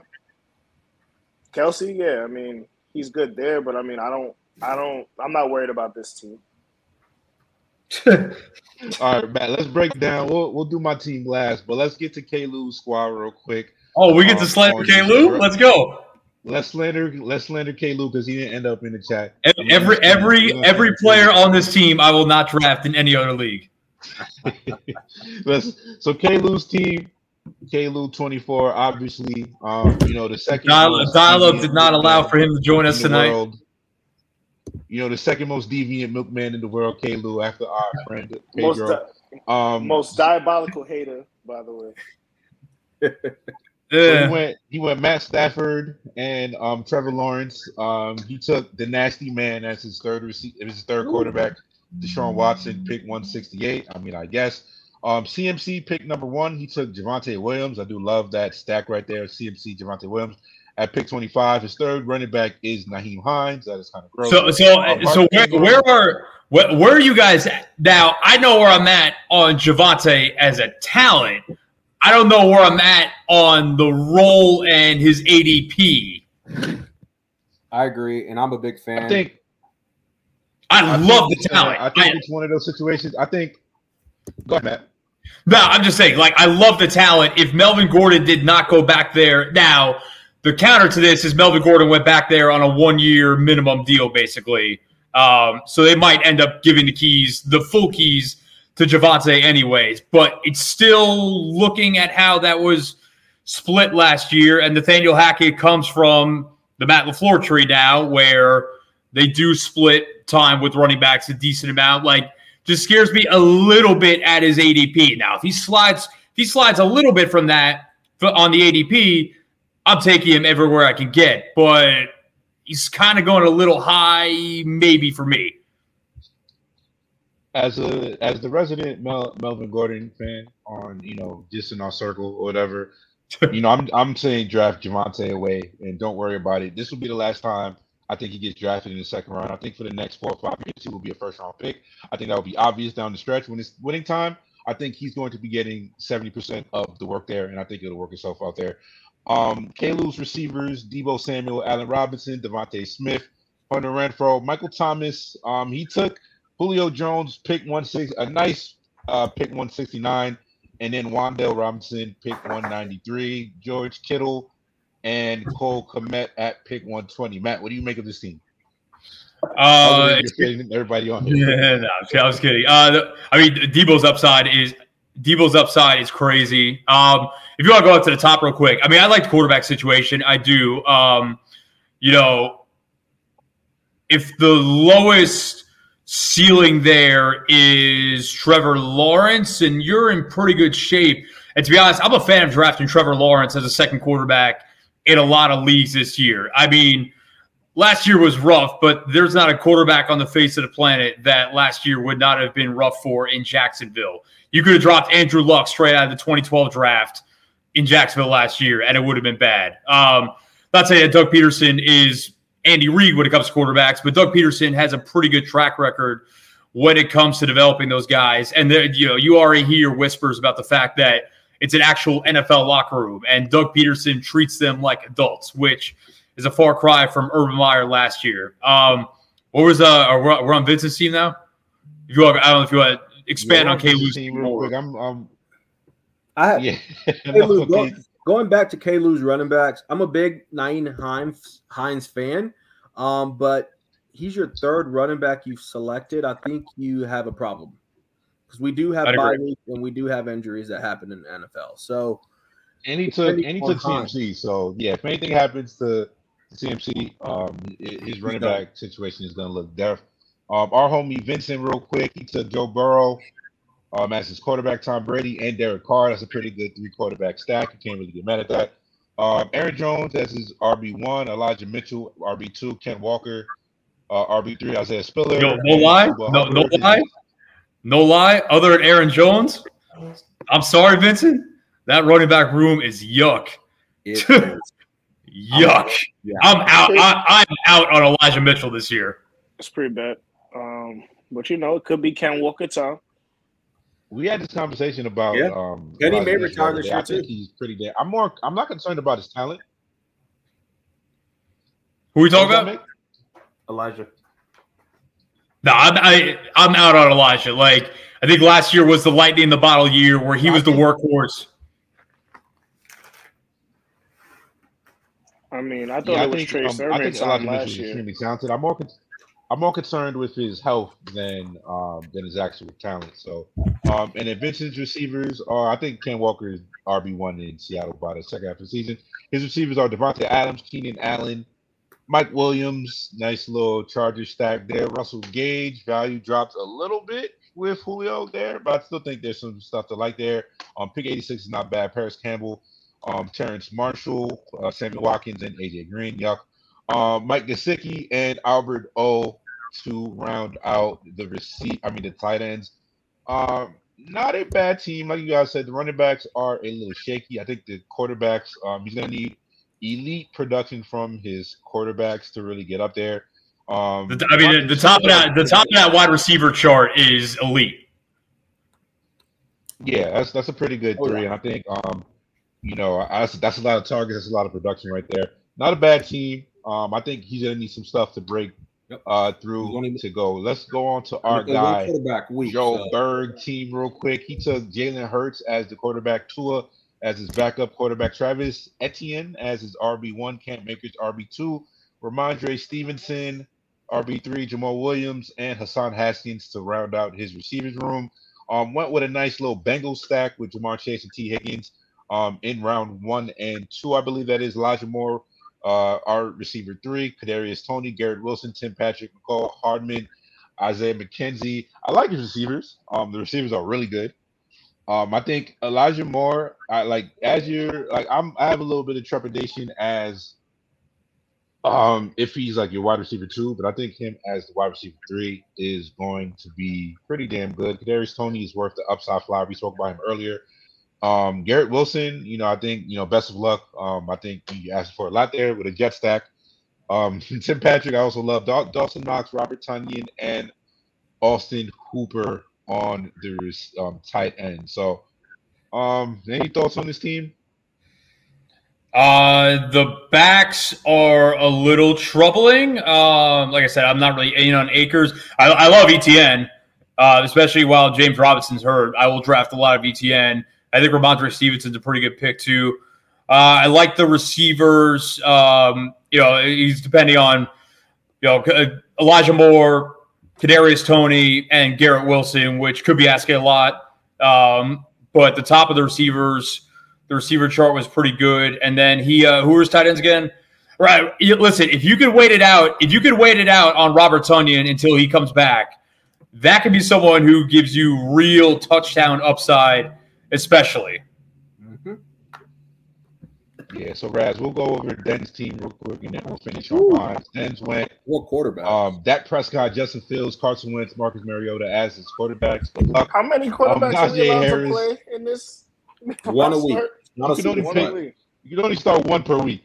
So nice. Okay. We're off to a hot start there. Najee Harris, Joe Mixon, and David Montgomery are his 3 backs. Only took 3 backs, so I think it's Joe Mixon strategy. We're gonna have to text him. So bold strategy, Kyle. On. DJ Moore, Terry McLaurin, Deontay Johnson, Drake London, Chris Olave, Sky Moore, Christian Watson, and George Pickens. It's a big youth movement there. And his tight ends are Hunter Henry, Gerald Everett, and David Njoku. Raz, thoughts on our guy Denz's team?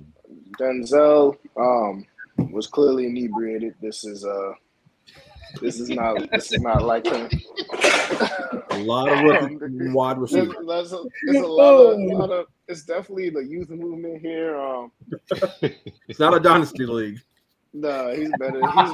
He's better than this. And he might have been tired. Might have fell asleep at the wheel here. I love you, brother. But yeah. Wait, 3 running backs? That's the whole team? Yeah. Oh God. Oh man, yeah. So I think the Rush got the best look. That'd be a fire ass dynasty team though. That would be a fire dynasty team. That would be a pretty good one. My guy Kerry, real quick, run through his team. Kyler Murray, the rich. Shout out to the study hall clause in Kyler Murray's new contract. I've never seen nothing like that before. That is hilarious. Daniel Jones as his QB2, Saquon Barkley, Miles Sanders, Tony Pollard, Kareem Hunt, Ronald Jones, Terrion Davis Price are his backfields. Cooper Kupp, Marquise Brown, Tyler Lockett, Kenny Galladay, Devontae Parker, Nico Collins, I'm a big fan, Alec Pierce, David Bell, and Kyle Pitts and Kyle Rudolph are his tight ends. Don't hate this team. Don't love it either. That's just kind of my – what was that, Mick? I'm not a fan of the depth of the team. So he's got, solid – about 2 solid players per position, but after that, I think his running back crew might be the best thing on his team. Be tough with Saquon loses. Sorry, going to be tough when Saquon loses the job to Matt Breida, though. Yeah, it looks like a middle-of-the-pack team to me. And real quick, my guy Dizzle, who said he had a couple auto drafts. We went Patty Mahomes. That's it. Yeah, Patty Mahomes, Derrick Henry. Our only quarterback was Mahomes, Derrick Henry, Leonard Fournette. The 260-pound Leonard Fournette, allegedly. CEH, who's over. Not 245. They say it's 245 today. 245. Love that for Lenny. 245. Damian Pierce, Devin Singletary, J.D. McKissick. Juju is his wide receiver one. That is disgusting. Darren Waller. Yeah, we can move on. We're going to end on my team. And and I'll get the thoughts of the room. My quarterbacks are Russell Wilson, McCormick Jones, or whatever Mac's first name is, Baker Mayfield. Gross is my QB3. Dalvin Cook, JK Dobbins, Cordero Patterson, Michael Carter, Tyler Algier. And then I also do have Gus Edwards and Khalil Herbert as my final receiver. My final running back. My receivers are CeeDee Lamb, wide receiver one, Jalen Waddle, Cortland Sutton, DK Metcalf, Brandon Ayuk, and Will Fuller. My tight ends are Dalton Schultz and Tyler Higbee. This was the number one team in the projections. Like I said, it's probably skewed because I do not think I took a rookie. Let's clap it up for Sean, number one team in the projections. That shit is trash, dog. Why did you take Baker? I would have not taken Baker and then grabbed an extra wide receiver. I could have done that, but hindsight. But I like my receivers, though. I think that's a good room. Between CD, is pretty nice. As DK is my number four, I think Will Fuller signs on somewhere. But go ahead, Raz, break it down for me. Tear it apart. I was looking at your wideouts, and your wideouts are incredible. I'm jealous of such a wideout rule. Stroll up to your running backs. I mean, JK healthy. That's a great number. I got Gus there too. Yeah. I only need them healthy for the second half of the season. I'm gonna say that. I think even if they open on Pop, and let's say they come back by week 4, I think one of them that Ravens running game is still going to be extremely valuable once it's up and once they get it, somebody gets healthy. I don't know who's going to get healthy first, but between them two, I think one of them has a chance to, produce a lot. Could this be the year that Mike Davis keeps a job? That would be awful for this running back room. But I think, you can float until they get healthy. I mean, Cordarrelle, apparently, again, I was 9 years too early on him. He's now a running back, so we're there. And I think, what's your quarterback? Scroll up real quick. Definitely didn't need Baker, but Russell Wilson should be good enough to float you for 11 weeks until he does his bullshit and falls out of the MVP race, and then hopefully Mac Jones has improved, like they said. Matt, Mig, you can finish this off, man. Well, your team?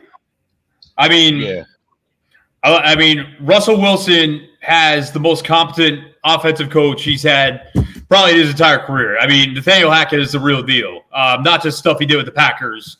He was the offensive mastermind when the Jaguars were, a quarter away from going to the Super Bowl? I mean, that's something.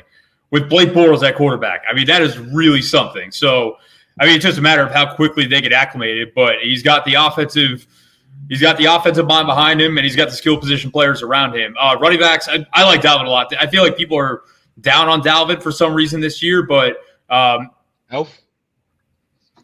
Yeah, but it's been the same for a while. Like health and Dalvin Cook, that's kind of been a thing for a couple of years. Like, to me, you just take him based on the upside, and you hope that he stays on the field.